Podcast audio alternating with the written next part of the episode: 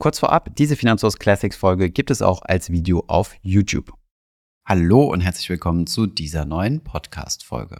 In der ersten Jahreshälfte sind ja durch die Turbulenzen am Finanzmarkt einige Banken pleite gegangen. Gleichzeitig horten ziemlich viele Menschen ihr Geld auf dem Konto und gäbe es dann nicht die Einlagensicherung, wäre dieses Geld tatsächlich weg. Deswegen beschäftigen wir uns in der heutigen Folge einmal mit dem Thema Einlagensicherung, wie diese funktioniert, welche Risiken es bei Bankguthaben gibt und wir schauen uns, weil das häufig miteinander verwechselt wird, auch einmal an, wie eure Wertpapiere, also eure Aktien oder ETF-Anteile auf eurem Depot abgesichert sind. Das ist nämlich nicht die Einlagensicherung, die dort zieht und deswegen muss man sich diese beiden Sachen zusammen angucken, um das nicht durcheinander zu bringen. Deswegen wünsche ich euch jetzt viel Spaß bei dieser Podcast-Folge.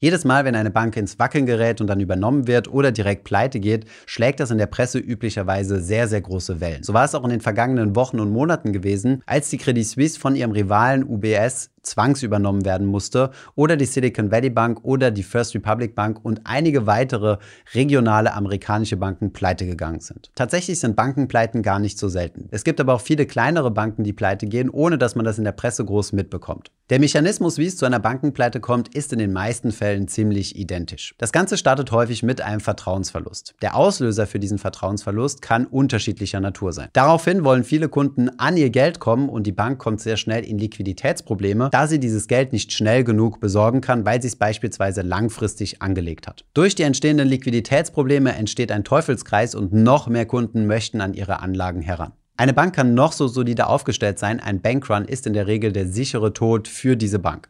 Dann muss sie entweder zwangsübernommen werden, entweder durch eine günstige Akquise von einem Konkurrenten oder wenn niemand sie kaufen möchte und sie ist systemrelevant, wird sie vom Staat übernommen oder unterstützt. Der Auslöser für diesen Teufelskreis kann wie gesagt unterschiedlicher Natur sein. Bei der First Republic Bank waren es vor allem schlechte Zahlen, die veröffentlicht wurden, die das Vertrauen in die Bank geschwächt haben, woraufhin viele Kunden ihr Geld abgezogen haben. Bei der Silicon Valley Bank sah es ähnlich aus. Hier haben sich große Verluste angehäuft, die aber zunächst einmal nicht in der Bilanz wiedergespiegelt wurden. Die Silicon Valley Bank hat kurzfristige Einlagen von ihren Kunden, also das, was sie beispielsweise auf ihrem Girokonto liegen haben, attraktiv verzinst und dieses Geld, was sie von den Kunden bekommen hat, dann aber langfristig am Anleihenmarkt angelegt. Durch die gestiegenen Zinsen ist der Wert des Anleiheportfolios gesunken, was die Bank unter Druck gesetzt hat und schlussendlich Kunden ihr das Vertrauen entzogen haben.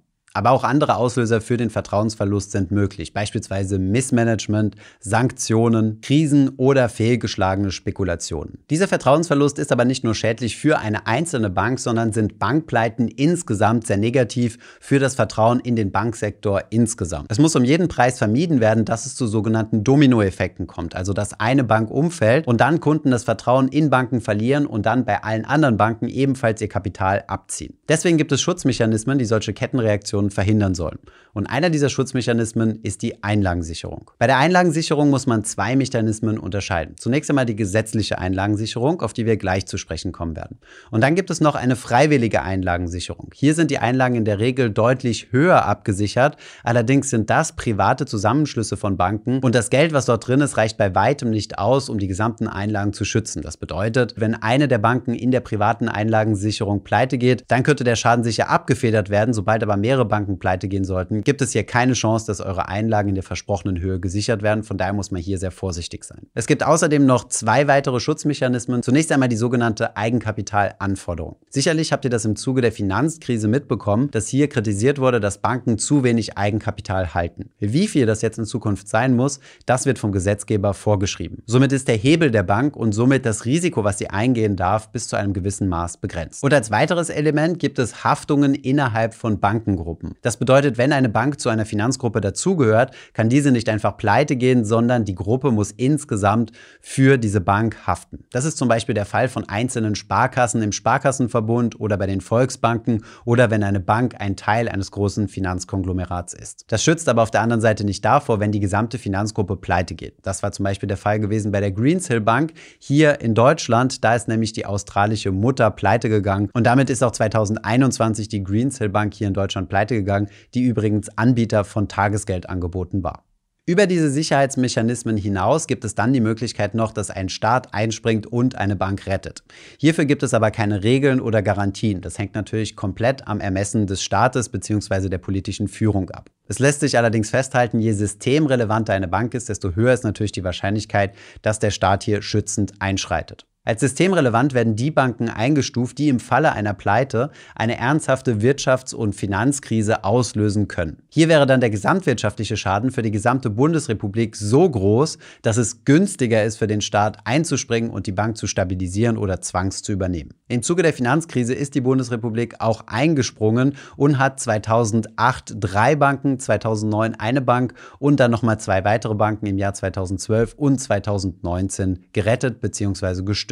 Anders als man das manchmal in den Medien lesen kann, sind diese Rettungen aber kein Geschenk an die Bankaktionäre, sondern der Staat springt dann ein und übernimmt Aktien von dieser Bank und wird dann Eigentümer und kann dann später, wenn es diesen Banken besser geht, die Anteile auch wieder verkaufen, teilweise sogar gewinnbringend. Wenn eine Bank aber nicht systemrelevant ist, weil sie einfach zu klein ist und die anderen Schutzmechanismen versagt haben, was passiert dann?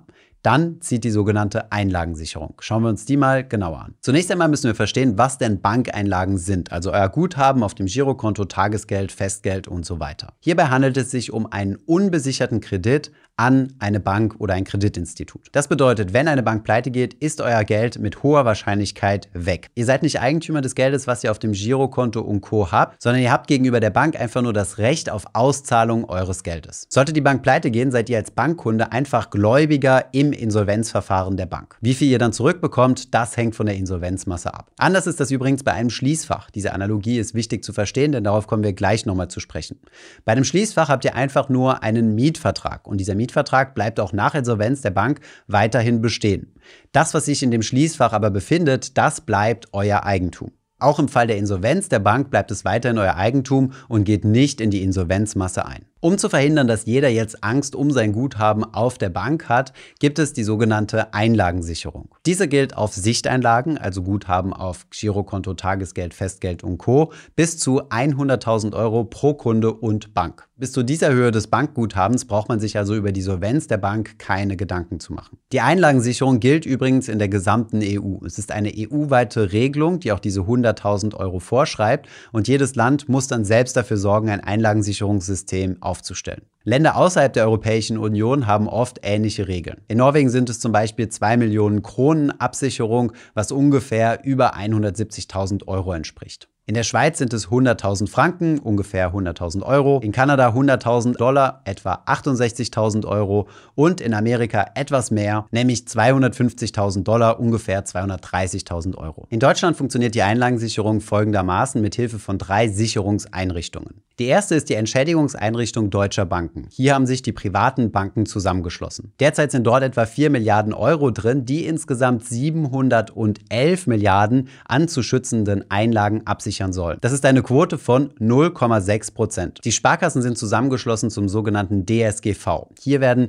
846 Milliarden an Einlagen abgesichert und hierfür stehen 5 Milliarden bereit. Das ist ebenfalls eine Quote von 0,6%. Die Volksbanken vereinen sich im BVR mit 616 Milliarden an Einlagen und rund 4 Milliarden Euro an Sicherung und das sind ebenfalls 0,6%. Gesetzliche Vorgabe ist, dass bis zum Jahr 2024 diese Quote auf 0,8% steigen muss. Vielleicht erscheint euch diese Quote ziemlich gering und das ist sie tatsächlich auch. Schauen wir uns mal das Beispiel der Greensill Bank noch einmal an. Diese hat den Einlagensicherungsfonds 1,1 Milliarden Euro gekostet. Dieses Geld fehlt jetzt im Topf und muss von den anderen Banken wieder bezuschusst werden. Sollte aber mal ein großes Kreditinstitut pleite gehen, wie beispielsweise eine deutsche Bank, dann würde die Einlagensicherung nicht mehr reichen und dann müsste der Staat einspringen. Hierfür hat er auch Garantien gegeben, dass er, falls diese Einlagensicherungen nicht reichen, einspringt. Dasselbe wäre natürlich der Fall, wenn es zu einer Kettenreaktion kommt und mehrere kleine bis mittelgroße Banken pleite gehen. Auch dann würden die Töpfe sehr wahrscheinlich nicht reichen. Jetzt, wo wir wissen, wie die Einlagensicherung funktioniert, schauen wir uns mal den Ernstfall an. Was passiert denn, wenn wirklich ein Kreditinstitut pleite gehen sollte?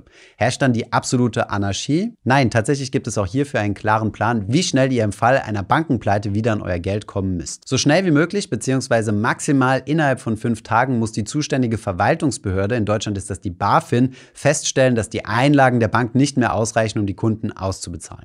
Allerspätestens 7 Tage später müssen dann maximal 100.000 Euro pro Kunde zur Verfügung stehen. Dieses Geld wird also 7 Tage nach der Feststellung der BaFin des Entschädigungsfalls an euch ausgeschüttet oder euch verfügbar gemacht. Im Idealfall müsst ihr hier also nichts tun und die Entschädigungseinrichtung nimmt zu euch Kontakt auf, um euch zu informieren, wie das Ganze abläuft. In einigen Extrem- oder Ausnahmefällen könnt ihr auch bis zu 500.000 € entschädigt werden.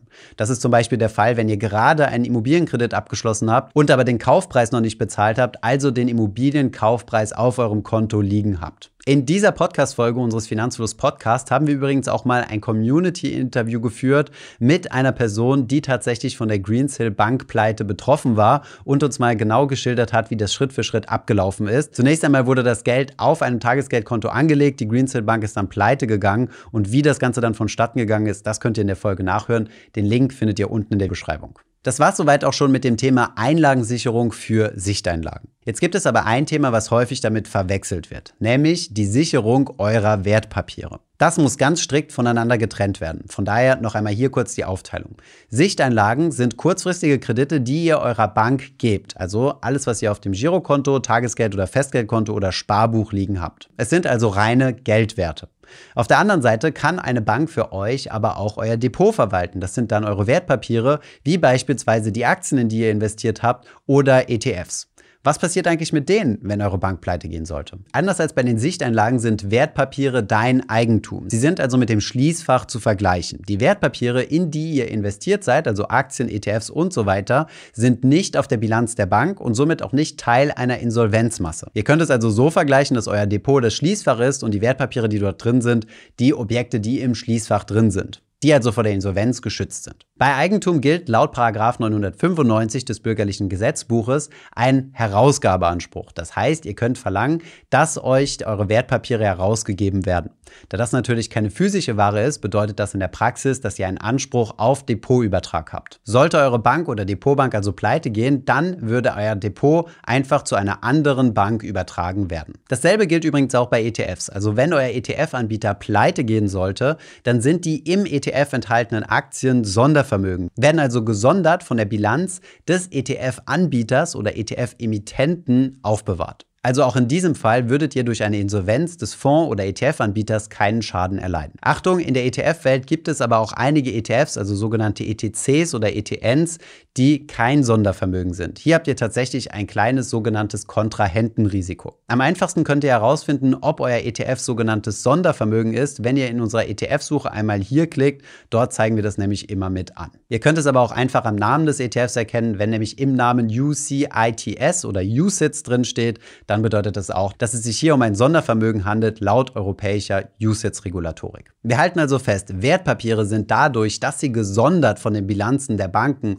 oder ETF-Emittenten aufbewahrt werden, deutlich sicherer als Sichteinlagen, die einfach nur ein unbesicherter Kredit für eine Bank sind. Dementsprechend braucht es hier auch keine Einlagensicherung wie die 100.000 € bei den Sichteinlagen. Es gibt aber trotzdem noch eine theoretische Möglichkeit, wie eure Wertpapiere abhanden kommen könnten und das wäre einfach durch kriminelle Energie. Das könnte zum Beispiel eine Veruntreuung sein oder ein illegaler Übertrag an jemand Fremden. Um auf unser Schließfachbeispiel zurückzukommen, käme das also dem Einbruch in euer Schließfach gleich. In der Praxis ist die Wahrscheinlichkeit aber deutlich geringer als solch ein Schließfacheinbruch, denn Wertpapiere werden ja digital gehalten und dementsprechend gibt es auch immer einen Nachweis, wem welche Wertpapiere gehören und solche kriminellen Aktivitäten könnten rückabgewickelt werden. Ohne jetzt hier aber Panik verbreiten zu wollen, gehen wir jetzt mal davon aus, dass dieser Worst Case doch eingetreten ist.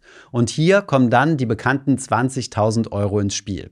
Eure Wertpapiere sind nämlich per Gesetz abgesichert und zwar bis zu einer Höhe von 90%, aber maximal 20.000 €. Das bedeutet, sollte eine Bank aufgrund krimineller Aktivität pleite gehen und eure Wertpapiere aus welchen Gründen auch immer abhanden gekommen sein, aufgrund dieser kriminellen Aktivität, dann gilt diese Absicherungsgrenze. Hiermit möchte ich jetzt keine Panik verbreiten, sondern möchte nur mal ganz klar erklären, wie diese 20.000 € zustande kommen, denn ab und zu kann man im Internet Artikel lesen, die sagen, dass Wertpapiere deutlich unsicherer sind als Geld auf dem Konto, denn sie sind ja nur bis 20.000 € abgesichert, statt 100.000 € auf dem Konto. Hier werden aber tatsächlich Äpfel mit Birnen verglichen. Euer Guthaben auf dem Girokonto ist auf der Bilanz der Bank, es ist Eigentum der Bank und nur gegen 100.000 € abgesichert, aber Teil der Insolvenzmasse. Eure Wertpapiere sind überhaupt nicht in der Insolvenzmasse Insolvenzmasse der Bank enthalten. Es ist euer Eigentum und ihr habt hier einen Herausgabeanspruch. Das war soweit auch schon mal das Thema Bankenpleite. Wir fassen also zusammen. Was soll ich tun? Wenn man Vermögen über 100.000 Euro hat, sollte man das nicht auf dem Girokonto, Tages- oder Festgeldkonto,